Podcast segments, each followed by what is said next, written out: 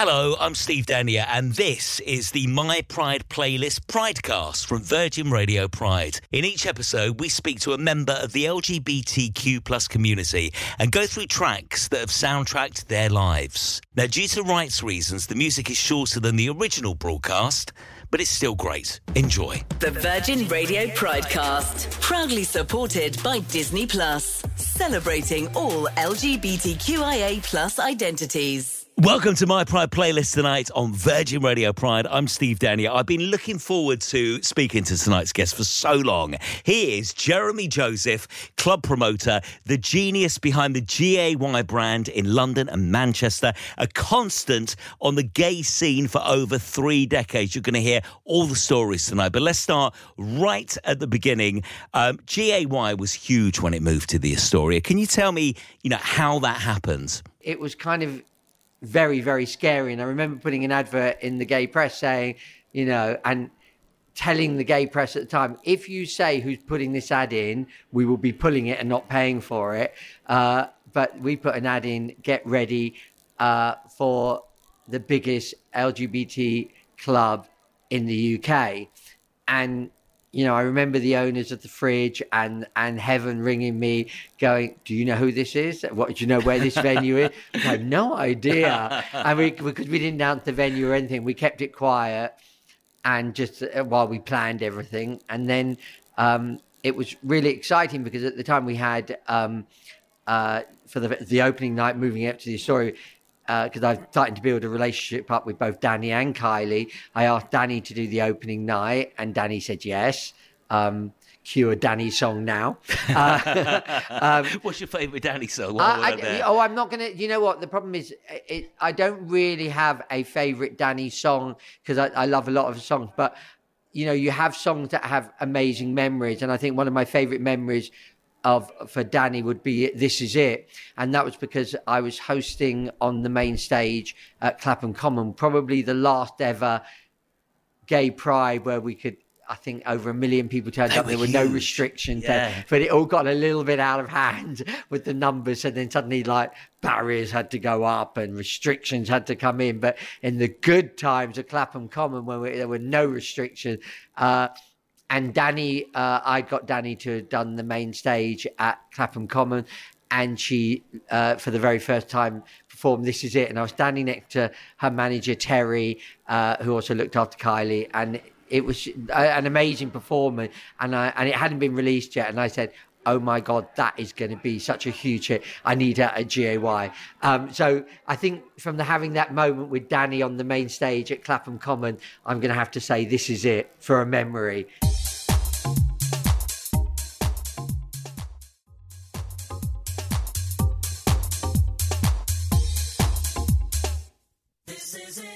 Dannii Minogue, this is it. Chosen by my Pride playlist guest tonight, Mr. GAY, Jeremy Joseph.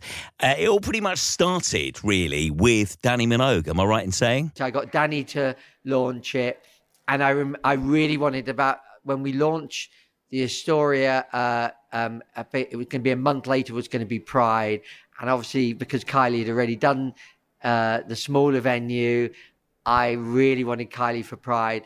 And I said, you know, and I said, Terry, please, please, please, please, can we have Kylie for Pride? It's our first night. I need a big name. I yeah. needed like, I need someone who's like an icon. I need someone who's just got GAY tattooed on them.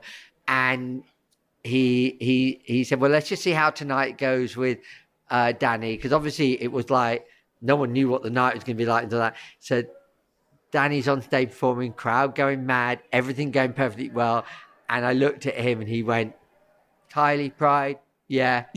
and I'm going on just about to go on stage to like take Dannii off. And I'm going, you can't say that now. I'm about to scream and I can't even tell the audience. Um, and yeah, it was, you know, and then having obviously Kylie for our first Pride, uh, cue a Kylie song, uh, which obviously I think will always have to be Better the Devil You Know. Oh, it's got um, Tell me quickly, Better the Devil You Know used to be played every, was it Saturday It was every Saturday night at 12.30 and it was like an hour before showtime and it was like, uh, the thing about Better the Devil You Know is it, it's about the intro of the song. That very, I wish I could do it now, but yeah, so you have to play that very beginning bit at we'll the March Hare bit. Yeah, just that 10 seconds there. And it's a bit, and it just got this amazing reaction. And then there's a little bit of instrumental before vocal. So it gives you a chance to now one hour showtime and just build the audience up coming on, you know, now whoever it would be. And it was just that perfect pop song. And so, yeah, it became our anthem for so many years.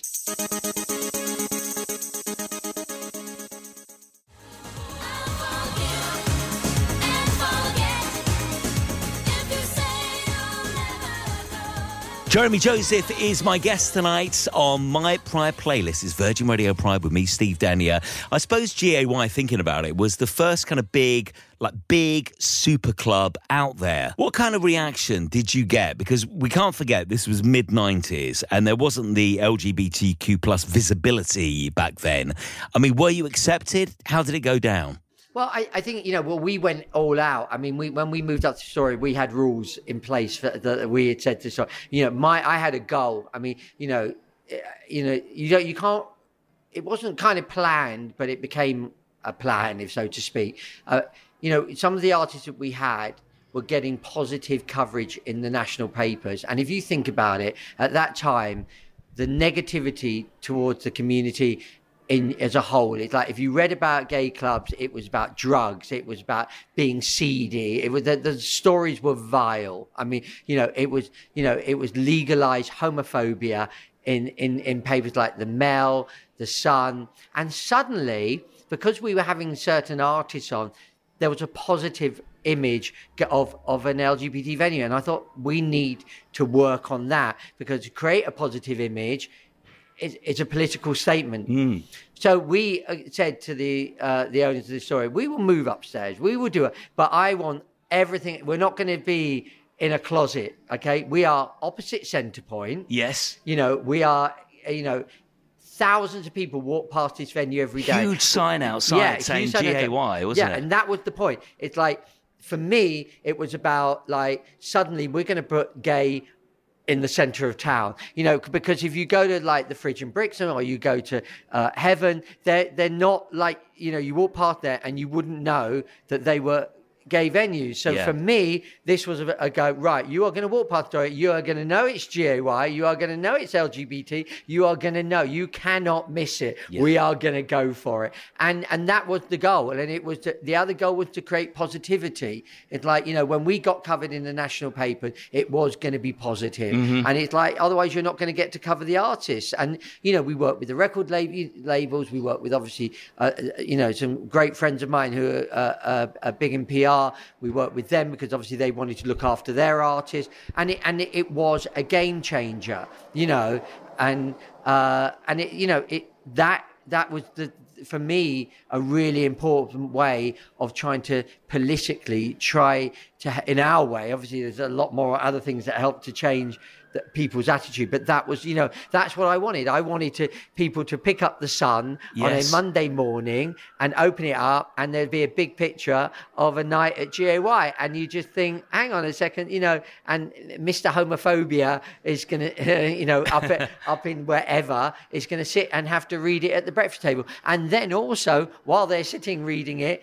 their son or their daughter will see it and go, there is somewhere out there for me. Talking of the mid 90s, is it true that TV starred? He was massive back then. Michael Barrymore came out on your radio show after a night in your club. We were on air, and the photographer who had organised this was a friend of uh, of uh, Michael and had told Michael that this was happening. And obviously, we went on air at 1 a.m. And Michael says, I'm going on as well and uh, literally, um, I had you know the second half of the show planned, which is somebody coming into the studio doing a show with me, and I'd like I didn't know whether this was going to happen or not. Literally, Michael walked into the studio at one minute to two. The news goes on at two o'clock. Yeah, I have two minutes to prepare an interview with Michael Barrymore. I had no idea what I was going to, you know, there was wow. nothing. I didn't know what I, you know, I couldn't have like a conversation what he was going to say, him. or well, I didn't, I didn't know what he was going to say. I didn't know what I was going to ask. I didn't know what. Am I allowed to ask anything? What you know? I had no idea. How did you cope? What did you do? Um, I don't really know. I, I, you, you don't really think about it. You're just put onto the spot and you just do it. But it, it actually wasn't that difficult. I mean, I, you know, because I kind of already knew him. I'm not going to say, say we were friends, but I knew him. I'd spent time with him at the club. Um, and, you know, obviously I knew his story. And obviously, you know, with Michael, he's been, he'd been open about drinking, drugs, his wife so it was talking about giving him a chance to tell his story. And Michael's, you know, was always a people person. So he was very easy to talk to. And it was a great opportunity to, to, you know, to get it off his chest. And I don't know whether it was planned or not, or whether it was just coincident. But the next day he was going on holiday to Miami. So he literally, we did the interview. It lasted an hour. I don't know how it lasted an hour. I remember my last line of the program was, we're about to go, uh, okay, thank you very much. We're going into the news. And Michael turned trying to go, no, we are the news. went into the news and went, oh my God. And I didn't think about it. And then the next day, I was living in Shepherd Bush at the time. I remember going down to, uh, to um, I can't remember why I was getting down to the shop to buy uh, a um, a newspaper. I get come down outside. The fact there's a photographer outside taking a photo of me, and I go, "What, what the hell's going on?" And and I and then I looked at the Evening Standard, and we are front page. Yeah. And I'm getting a phone call. Go, you need to get down to the radio station now. I go, why?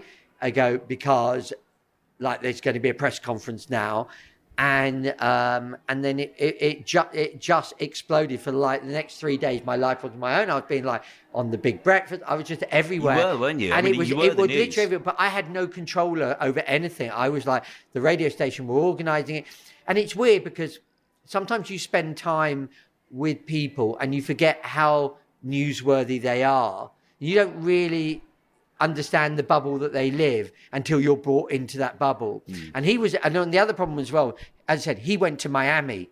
So I was left on my own to deal with this. now I don't know whether that was deliberate or whatever. The only positive thing was at one point, I do know from his management, someone had said, like, Michael, you need to get back here and, and deal with this. And then I did like the first day of whatever prayer. And then they said, no, you stay there. He's doing a great job. And I went, okay. so that was a positive story. But, you know, Michael's story is is you know that it was you know it, it's important to me to like throughout whatever we do to help somebody in their life story, um, and so to be part of his journey, you know it it, it you know it was a, you know I hope that that helped him. Well, let's break for some music and another staple GAY anthem. This takes me back to that big stage at London Astoria. It's Gina G.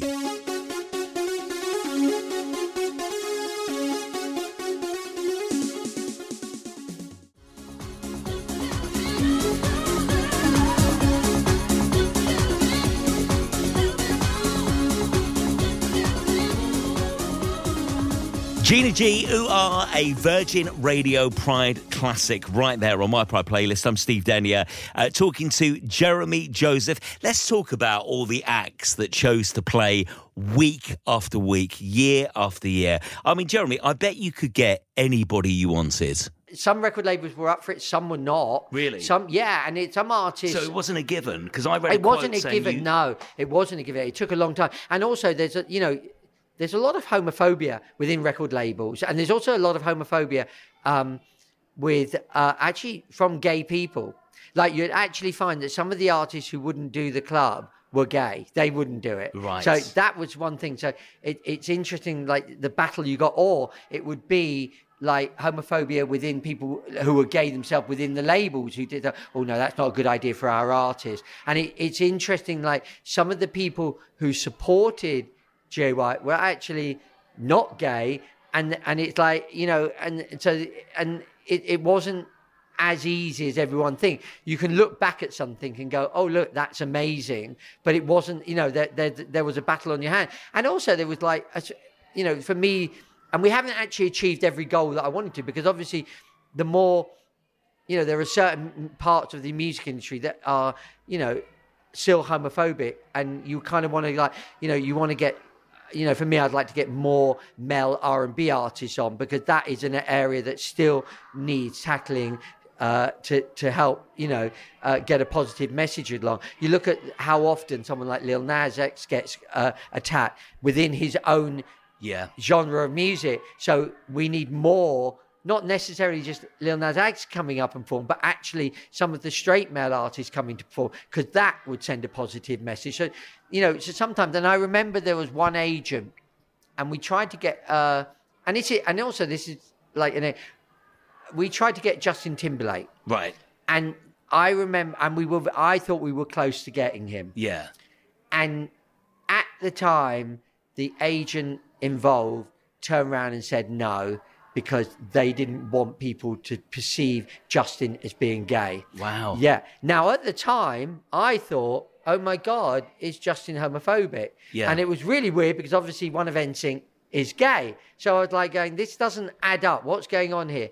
And it then, then obviously over the time when you've seen when we were fighting for equal marriage and things like that, Justin was very pro supportive of equal marriage. So you see, uh, and obviously Justin played gay characters in movies. So you've seen that that he is very pro gay. But it's somebody who worked for him or or you know who who who actually said who said no, we're not going to let Justin do it because. So, but then that makes you think that gives a bad representation of that artist and then you think something bad about that artist that isn't true Yes. so you know that that is a problem so you know within agents management, labels whatever. Sometimes it's the people who work there who can send a bad message out about an artist which isn't true. Yeah. and i'm glad now looking back at that that that i've you know that you've seen some of the positive things that that justin has done so that i can actually see actually i was wrong I don't know if you can answer this. I Go don't on. know if you want to answer I it. will You've try. probably been asked it a million Go times. on. Do you have? Because you've you've entertained so many amazing artists. Have you got like um, a list of a top top three nights? No. you've ever- um, and I'll tell you why. Because it's not fair to, you know, each, so many artists, there are so many stories and so many amazing adventures and, bet. and journey. And I think if you, if I was to name three, it would then, unfortunately, I think, be unfair on some of the others. You know, I mean, there will always be moments. There'll always be, but you know, sometimes I look back at moments and I don't. I didn't enjoy them, even though they were amazing, because I was so stressed out. Yeah. I mean, like, I mean, like, it's really weird, but the moment when we had Madonna, Q hung up. Well, I'm going to stop you right there. Uh, let's stick hung up on, and then you can tell me all about the Madonna night because I'm th- I was there. I am dying to hear every single detail. Time goes by so slowly. Time goes by so slowly.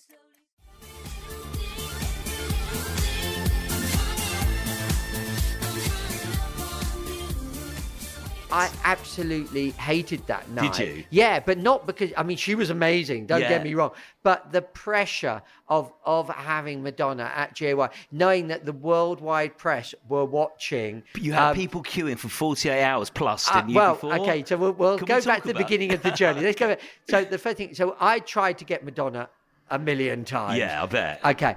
Um, and I, you know what? The, the thing is that whenever I got a reply about Madonna, they never said no. It was not like sometimes you get a no or you get, or they're not available at the moment. The way the replies always were is that there was like, this could happen. And everyone like, uh, when I heard hung up, I, I wrote them an an, uh, uh, an email and I and I said and it literally said if Madonna doesn't do GAY now ne- she never will. This has GAY written all over it. This song, uh, you know, a- sample of ABBA. I'm sorry, but if she doesn't do it, I'm gonna go. This is never gonna happen again. I get a phone call and I missed the call. It went to the to my answer phone and it goes, "Hi, this is Barbara, which is Barbara Charone.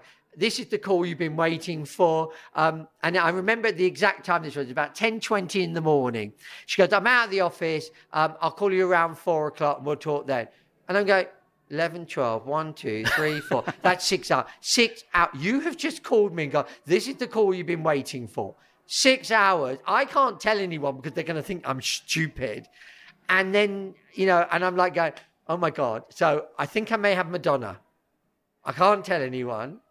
What do I do? So anyway, I'm like trying to plan a day of just like, you know, and I'm a gossip, but I've got to keep my gob shit shut because I don't want this to get out. Then I get the call from Barbara. Da, da, It's going to happen. But can you do me a favor? Can you not tell anyone? What? Yeah. So the plan is like we want to do the GAY date, but we're going to book everything else around. So she'll be doing some TV interview. She'll be doing a show somewhere else, but everything's going to be booked around that week. And we haven't planned it yet. We're planning it now. Yeah.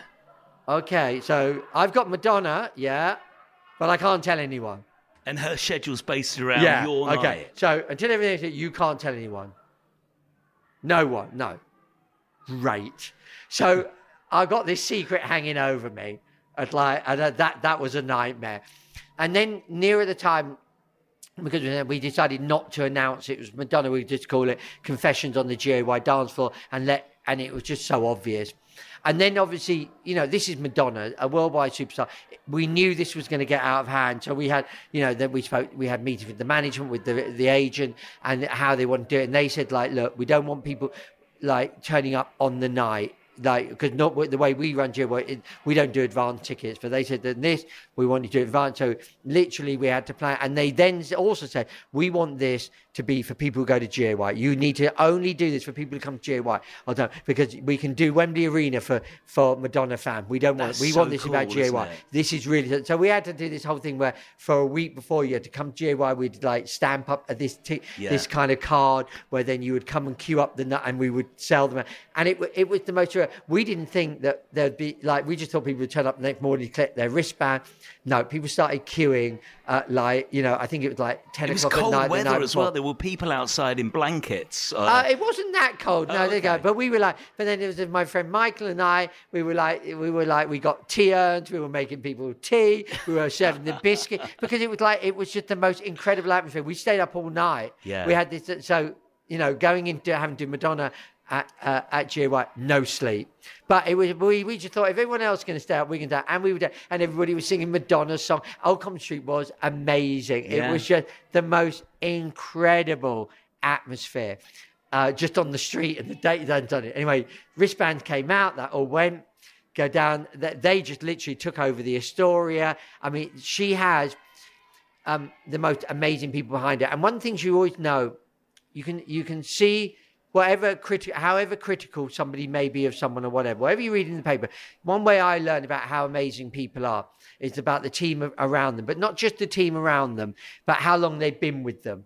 And she had people around them who had been with her for years. So whatever negative things you may read about an artist, if they've got the same people around them for years, don't believe it because the the team if that no one's going to hang around someone who's a nightmare like that. They're not. The team around her is incredible and loyal. Yeah. and she's loyal to them.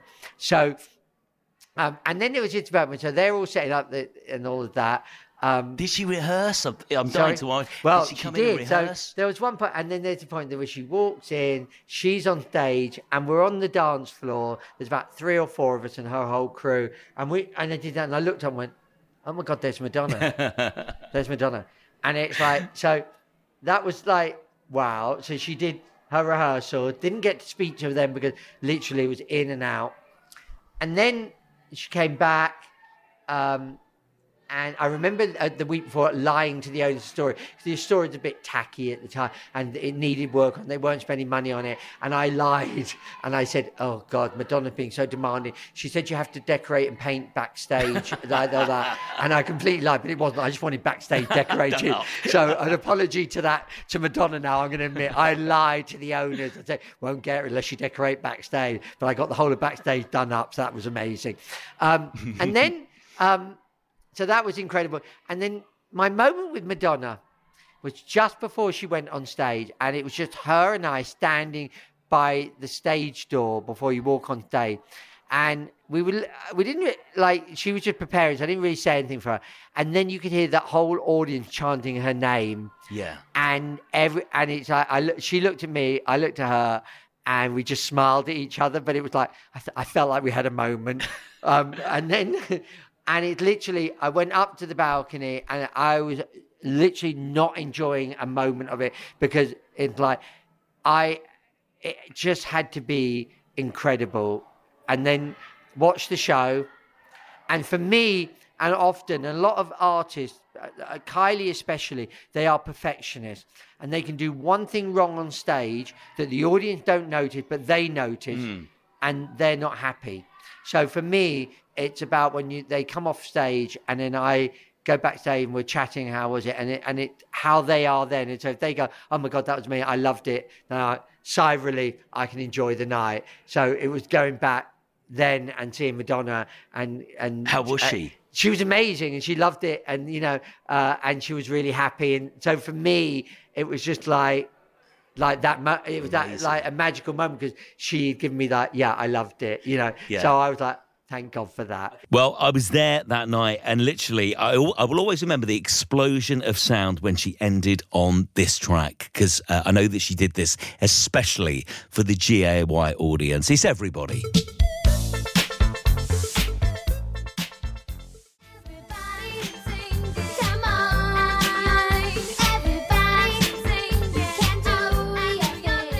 Classic Madonna, Jeremy Joseph from GAY is here tonight on my Pride playlist on Virgin Radio Pride. Uh, Madonna, of course, that was a stunning night. There is also the other really memorable night involving Dannii Minogue and Kylie, the Dannii Kylie appearance. Now, that was, I mean, remembering that night, that was an incredible surprise. Uh, Dannii, as I mentioned earlier, Dannii did her greatest hits album launch that night. Kylie had turned up. It was the first time Kylie had been out since getting uh, the all clear of cancer.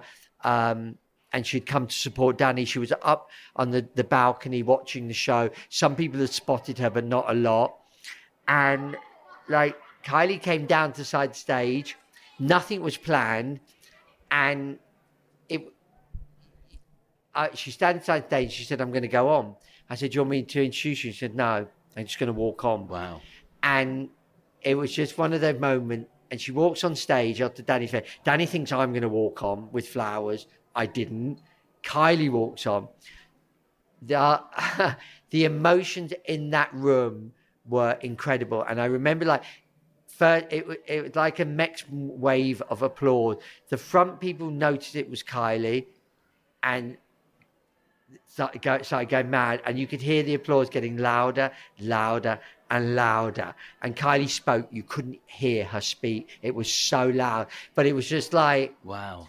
so it wasn't just it, I can't describe. It wasn't just that Kylie had walked on stage. It was the first time anyone had seen Kylie since she'd, knowing that she'd had cancer. She'd had the all clear. Yeah. It was a complete moment of like, oh my god, Kylie's back. Wow. And even Dannii didn't know Kylie was going to walk on. Ta- Dannii's face just dropped.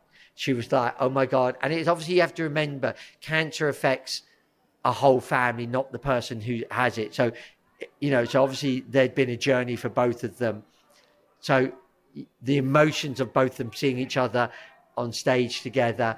And you could see Dannii speechless and Kylie like taking the moment and going, well, are we going to sing together?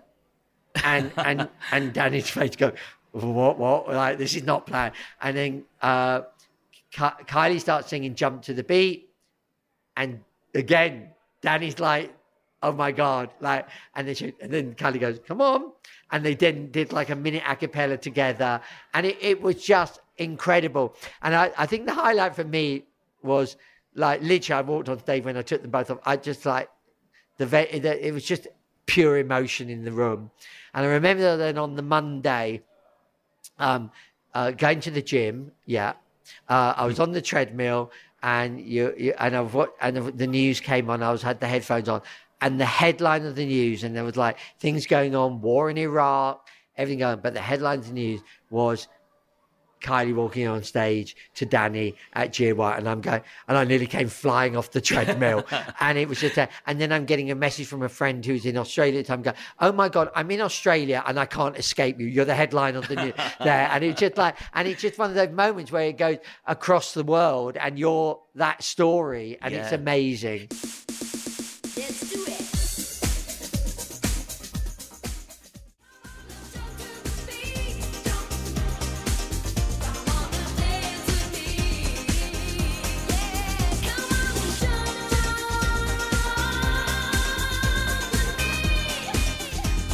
Thank you for listening to my Pride playlist tonight. It's Virgin Radio Pride. Jeremy Joseph is my guest. And we were just talking about you securing Heaven nightclub when you moved from the Astoria. Um, can I take you back to that? That must have been really difficult. What was it like when you were told you had to move? What kind of reaction did you have? I mean, one of the biggest problems And one of the hardest things to deal with at any time is the negativity on social media. And I remember the, the time when we bought it, oh, he's going to destroy heaven and all that. And so much hate because obviously heaven was our competitor and suddenly a competitor bought it. But heaven was going to go under. They were going to, it's like that either we took it or you don't know who's going to own it. And it's like, so it's like, and we were public on that. And it's just like, so, you know, why the negativity? It's like, lose a venue or gain a venue. Yeah. It's like, we'd lost the Astoria. Do you want to lose two venue? Stop the hate, you know? This is the hardest thing. I've, I, I've realized, you don't realize that, that how much hate on social media affects you. Uh, and it's like, it take, you know, I think only through the pandemic have I realized how much it's affected me and how much it destroys you and how much it eats into you. Um, and so taking on heaven was like, you know, it was like, you know, it meant that GAY would survive. And there's a whole generation now of people that will only remember it at heaven, isn't I mean, I, I, I mean, that really breaks my heart because, like, the Astoria has so much history. We've been involved in so much, so many campaigns, whether it be the fight for equality, the fight for uh, an equal age of consent, the fight for gay marriage. We've been involved in so many campaigns. There was a night, one of my favourite nights, well, I will always remember, was the night, and it was in LA2. What uh, wasn't the Astoria, but the LA2 was uh, the night when uh, we voted for. Uh, there was a vote for an equal age consent. At the time, the age of consent was 21. We were trying for 16 because that was the age of consent for heterosexual. And uh, we didn't get it. We got 18. But, you know, and there was so much anger. Uh, because it wasn't an equal age consent. It was, okay, you know, some people go, "Oh, be happy, you've got it dropped to 18." No, it was Needed about having an equal. equal age consent. You know, if you want an equal, if you want an equal age consent, then increase it to 18 for heterosexual. But it was about equality. And I remember like being in the LA2, and for the first time ever, we had MPs on stage who had voted for the equal age of 16 coming on stage and going, this is wrong. And it's like being in an LGBT venue. And again, the night when we did get 16, we were in the Astoria and MPs coming on stage and, you know, that night, you know, they were unplanned nights that we were, we- I mean, we were planning, we would be open, whatever happened. But just the emotion. So it was the emotions in the room in, in LA2, and then the emotions in the room in the Astoria when we got an equal age consent. You know, it's like being part of LGBT history, having people like Peter Tatchell on stage, being able to get on stage and talk, we did it, or right, the battle's not over, you know, and it, these are things that are part of our history that that LGBT people who are going out now don't realize that, that what they didn't have what they have now Yeah. and the fight to get it and and it and like and so the Astoria was a huge part of that and it's like that venue's not here now No. and people like you know don't know their own lgbt history and, and i find that really upsetting you know i find it like it, it, you know that we you know i want people to know where you know the journey to where, where we've got to. And also the journey when you know they look at artists like kylie they look at artists like steps. You know steps are celebrating 25 years but their performances launched were at, uh, were GAY at the Astoria, and it's like you know I love it when I hear them talk about it, and but then you know when people go when they say oh you know they they launched GAY they think it's heaven no it's the Astoria. Well, whether it was the Astoria or the latter heaven, uh, your next pick brilliantly encapsulates it all. Uh, you can't do a G- GAY special without sticking on steps. So this is the one. This is the one that everyone will remember.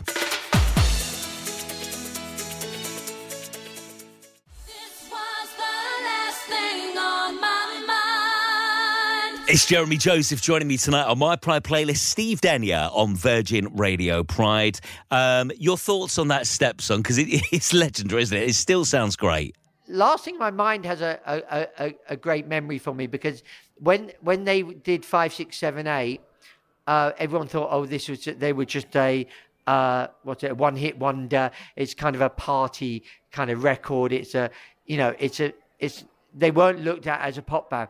When they did Last Thing on My Mind, and it was it was just before release, and no one knew it. Uh, and they kind of knew it. Some people knew it as a minor Bananarama song. But when they when they did that, it was in, in you know five six seven eight had been a hit for weeks in the chart. But Last Thing on My Mind, unknown song when they performed it got a better reaction to five six seven eight. And I remember standing with the manager going, "Oh my god, look at that reaction! This is a band." Yeah. and then you see the band in the making. And to me, so that was a turning point of going, oh my God, steps. Wow. I've just thought I got a text when, when I told somebody that I was seeing you today. They said, uh, "Ask Jeremy about Adele, about the Adele night." So I've got to ask you about the Well, Adele there's two night, Adele nights. It's nice It- to know that you could still do this. You know, I mean, the controversy over the Adele and the But they're talking about the Adele night recently where she walked on Well, stage. both, But there, go hang on. on. But there's, there- there's, so there was a type that there's a, an amazing night, and a, and I don't, I didn't know how risky this was, but there was a, and we had Adele book for Pride. So we've always tried to get big acts for Pride. So we've had Kylie doing loads of Pride night. We've we've obviously had Lady Gaga doing Pride night. But there was a night where we had Adele doing it. But at the t- um, time, uh, Adele had just cancelled.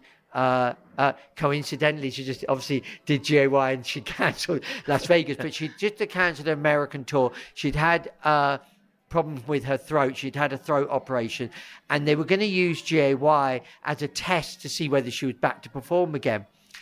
Um, so we had decided not to advertise it. So we got JY Pride to Pride, and we we were like we was, there were rumours going around who it, but everyone knew. But you know, Pride night, every venue's packed. We Yeah. don't need to say who we got in. We just like so that was the thing. And so we were going to do Adele. When she sound checked, she goes, "Oh, thank God for that. I, I got I only got the all clear yesterday. What? Yeah, I had to go to the doctor's yesterday. to Get so hang on a second. Wait. so if you had had the, like not the all clear, have I'd have no act for Pride Night, and we've had to. She goes, I would have done it anyway. Don't worry. I go, okay, but like she'd got the all clear. She came to sound check. Literally, just somebody dro- drove her. She's like so. You know when you see that kind of thing with Adele, she's so normal. She really is. It's not an act. No. It's like she turned up. It's just her drive. Did sound check. She kept going. Do you think they'll like me? hang on a sec. You're Adele. It's like, you know, I'm doing ballads. It's me and a pia- pianist. You know, do you think someone like you will go down?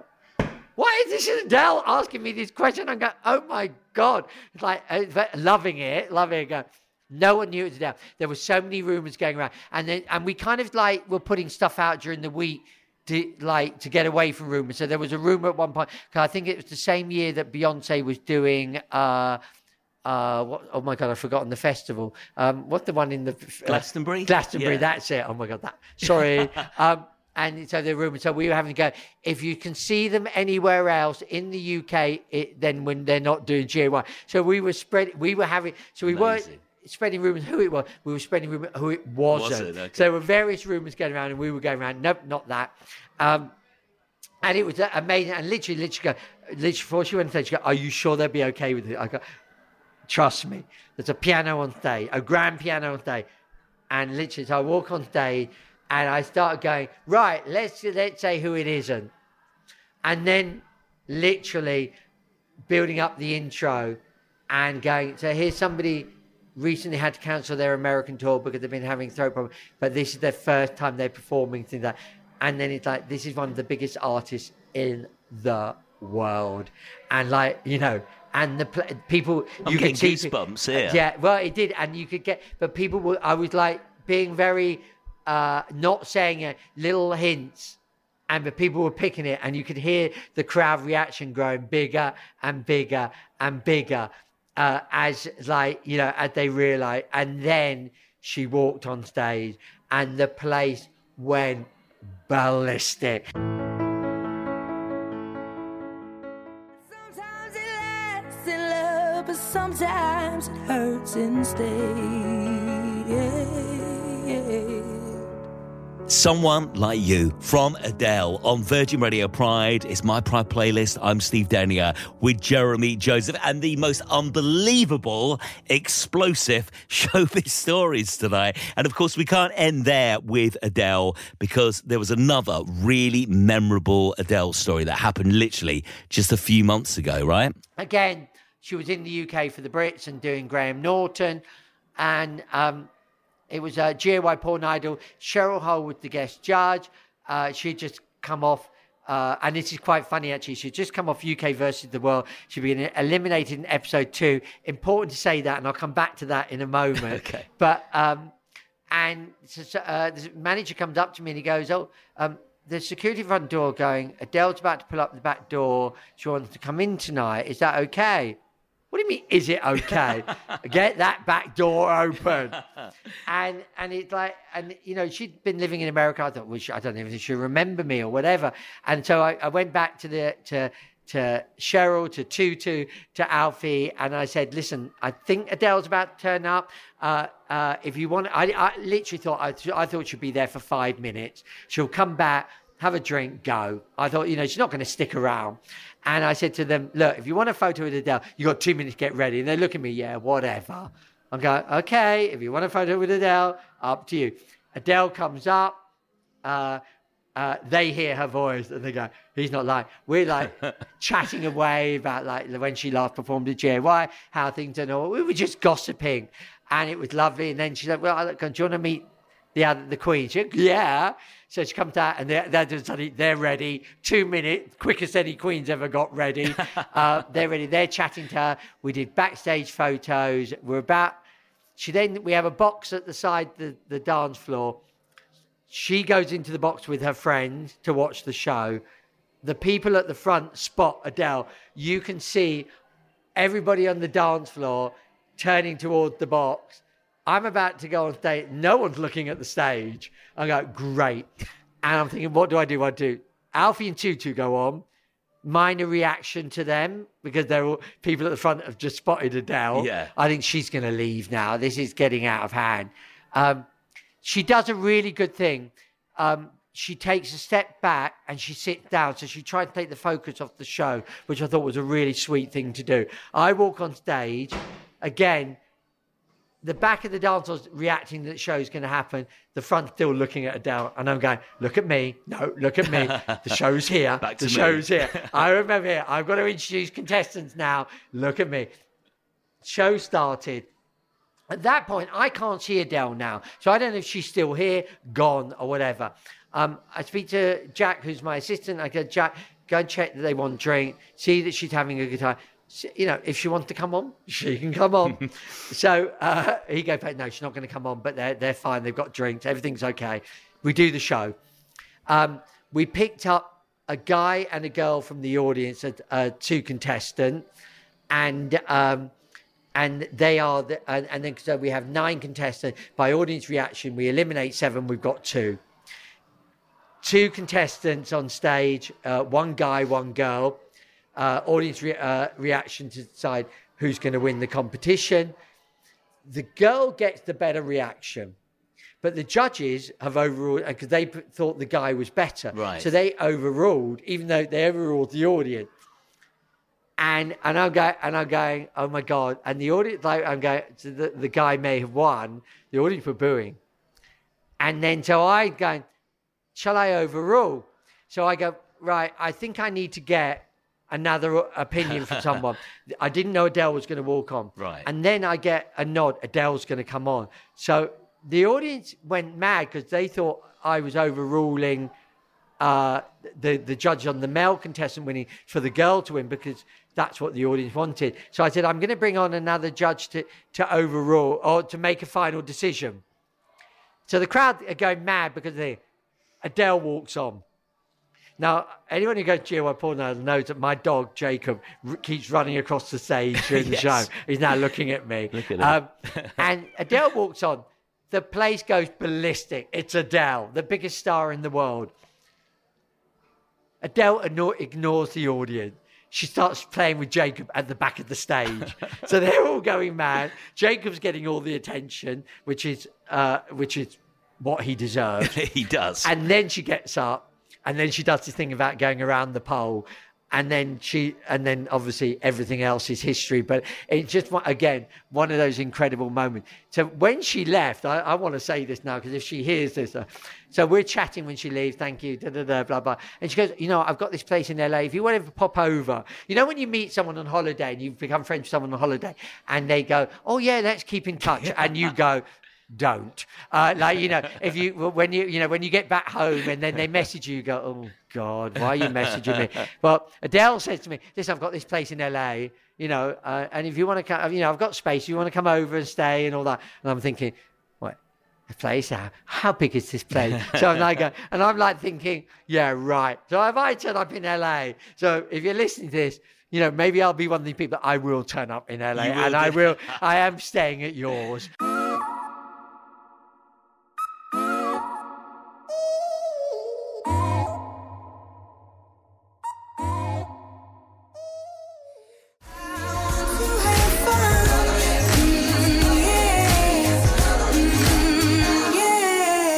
Second track from Adele tonight because she's important. She deserves a second play. My Pride playlist on Virgin Radio Pride. I'm Steve Denyer. Uh, it's unbelievable to be joined by Mr. GAY, Jeremy Joseph. Couple of questions for you, Jeremy. Two questions here. What's left for GAY and who is left that you would love to see you play at the club? Because you mentioned Lil Nas X earlier. I mean, funny enough, we were supposed to ha- have him as a surprise, uh, and uh, he was supposed to perform. Um, and unfortunately, due to COVID, he was supposed to come over and do the Jingle Bell Ball. And secretly, no one knew this time he was going to do Jingle Bell Ball on the Sunday, going to do GAY for Popcorn on the Monday. Complete surprise. Going to announce it on the day. Um, uh, and, and then, obviously, someone tested positive COVID. They didn't fly over. Um, so, uh, and then, uh, so you know, so it could still happen? Or- Uh, I hope so. I'm By the you way, know, Jacob is currently straddling me right Oh, here. that's I- I- fine. Have I He's- made a friend? He's. I don't know if you've made a friend, but he's allowed to. He's um, so the truth of what I don't know what the future holds at the moment. So we're closing in two weeks' time for a week. Oh, okay. Uh, so uh, when does this go on air? This will go on air probably in about a couple of weeks, I should think. Okay, so two or three from- weeks. Our last night from June. Oh, oh, oh! He's caught his leg. Oh, there he's back. So on the twelfth of June, I'm closing all the GAY venues for a week. Okay. The Is managers, this for you to go away on holiday, by the way? I read something. Is this? Yeah, so this is this is it. Well, I'm going away, um, but the problem is that there are a lot of things that happen. So it's not that I don't trust the manager to run it while I'm away, but there are things ha- that happen when the venues are open. Problems, social media, whatever. That you can be on holiday that can overtake your holiday, and yeah. the last two and a half years, I haven't had a break, and I'm not like don't get the violin out, but it's been it's been a continuous journey. It's I don't know what I want anymore, um, but I truly don't know. Like you can't make decisions while you're while you're open, while you're doing things. So the idea is to take a complete break, to close the venues. Everyone has a break at some time. That no one can like. Hopefully, nothing can happen while that week happens. So we can like there'll be no emails. Fingers crossed. There'll be no, no situation, um, and then I can decide what I really want.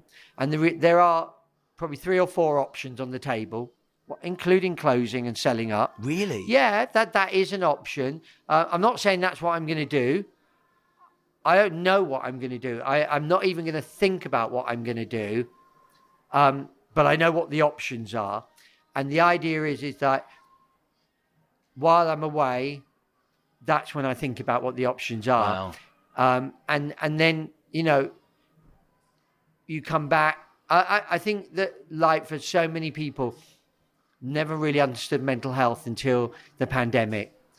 And if you look at the positives from the pandemic, you get a better idea of of certain things that have gone in your life and the effects of things that have gone in your life. You don't realize that that that, that the effects of it with your mental health because you we didn't understand it. If you look back at five years ago and you look at situation five years ago and you, the effects it had on you, you didn't actually link it to mental health.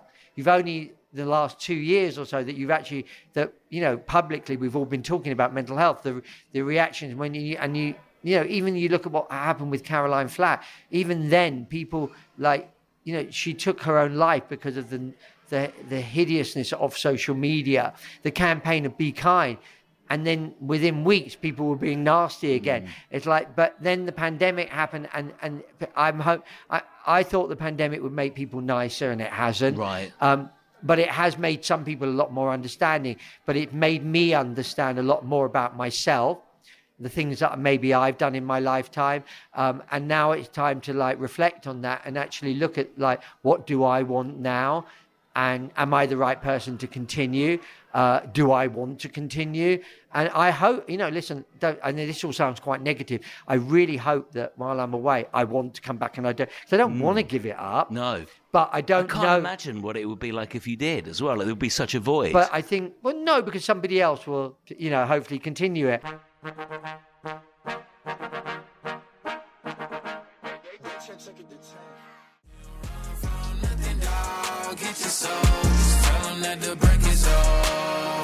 Lil Nas X on Virgin Radio course, the question is, will he ever grace the GAY stage? I really do hope so at some point. My guest tonight on my Pride playlist is Jeremy Joseph on Virgin Radio Pride. Jeremy, here we are. Here we are in 2022.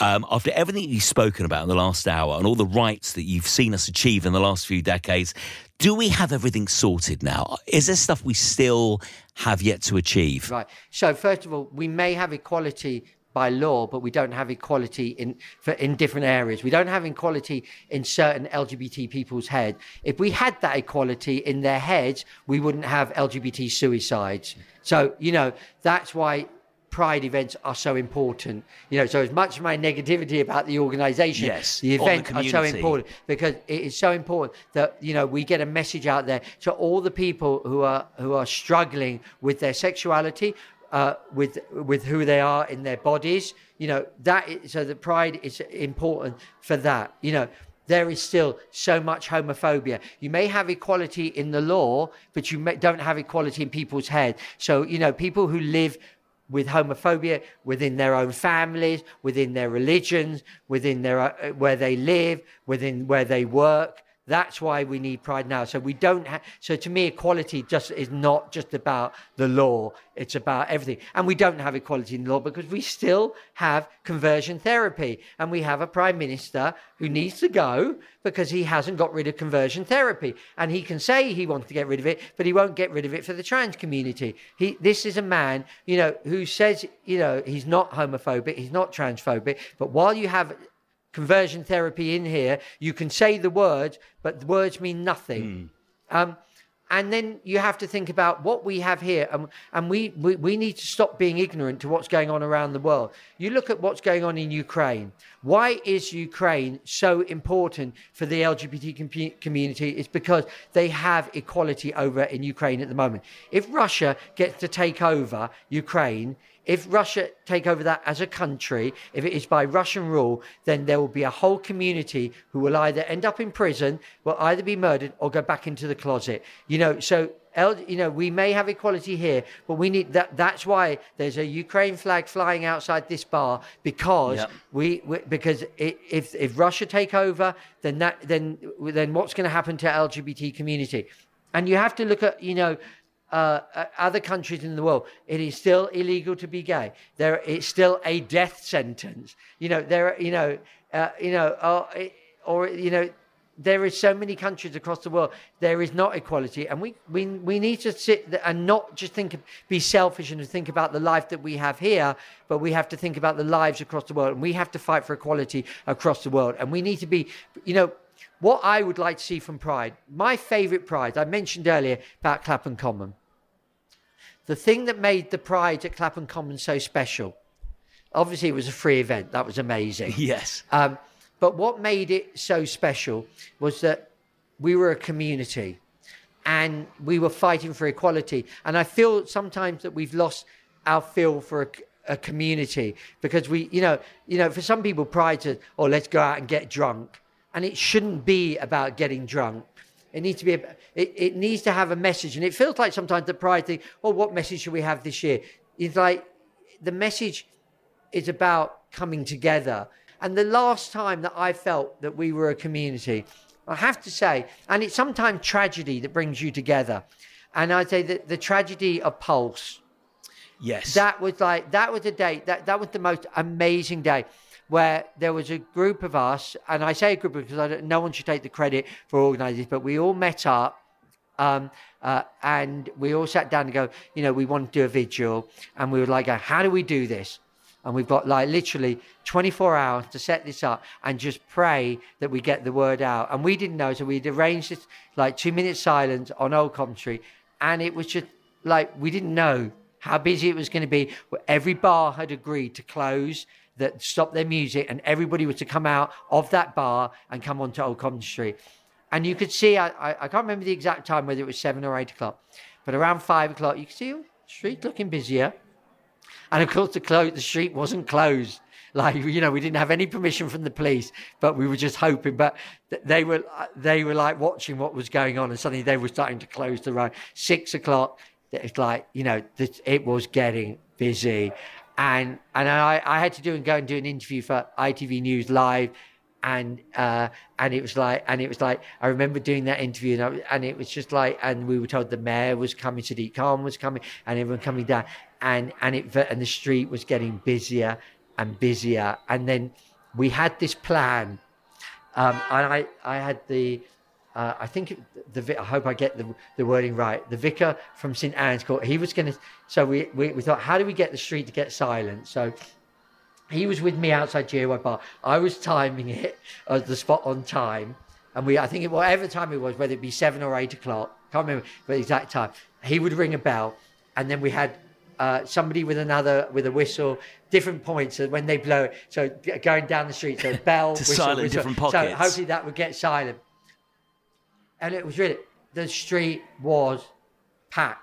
The emotion on the street was just incredible.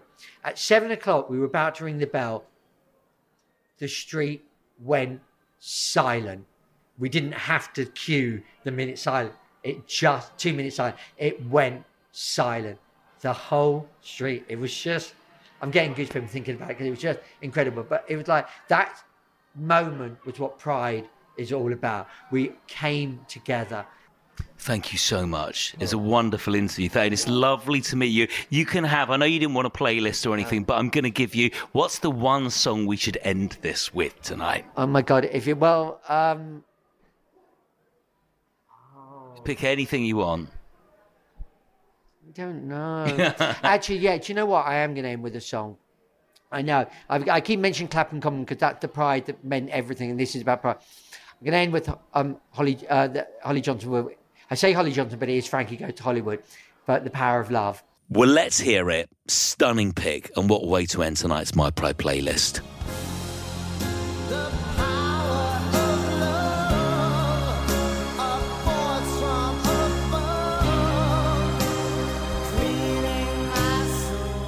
Thank you so much for listening in. That was the My Pride playlist Pridecast. And make sure you subscribe to hear loads more good stuff from Virgin Radio Pride. The Virgin Radio Pridecast, proudly supported by Disney Plus. Full of stories and love for all.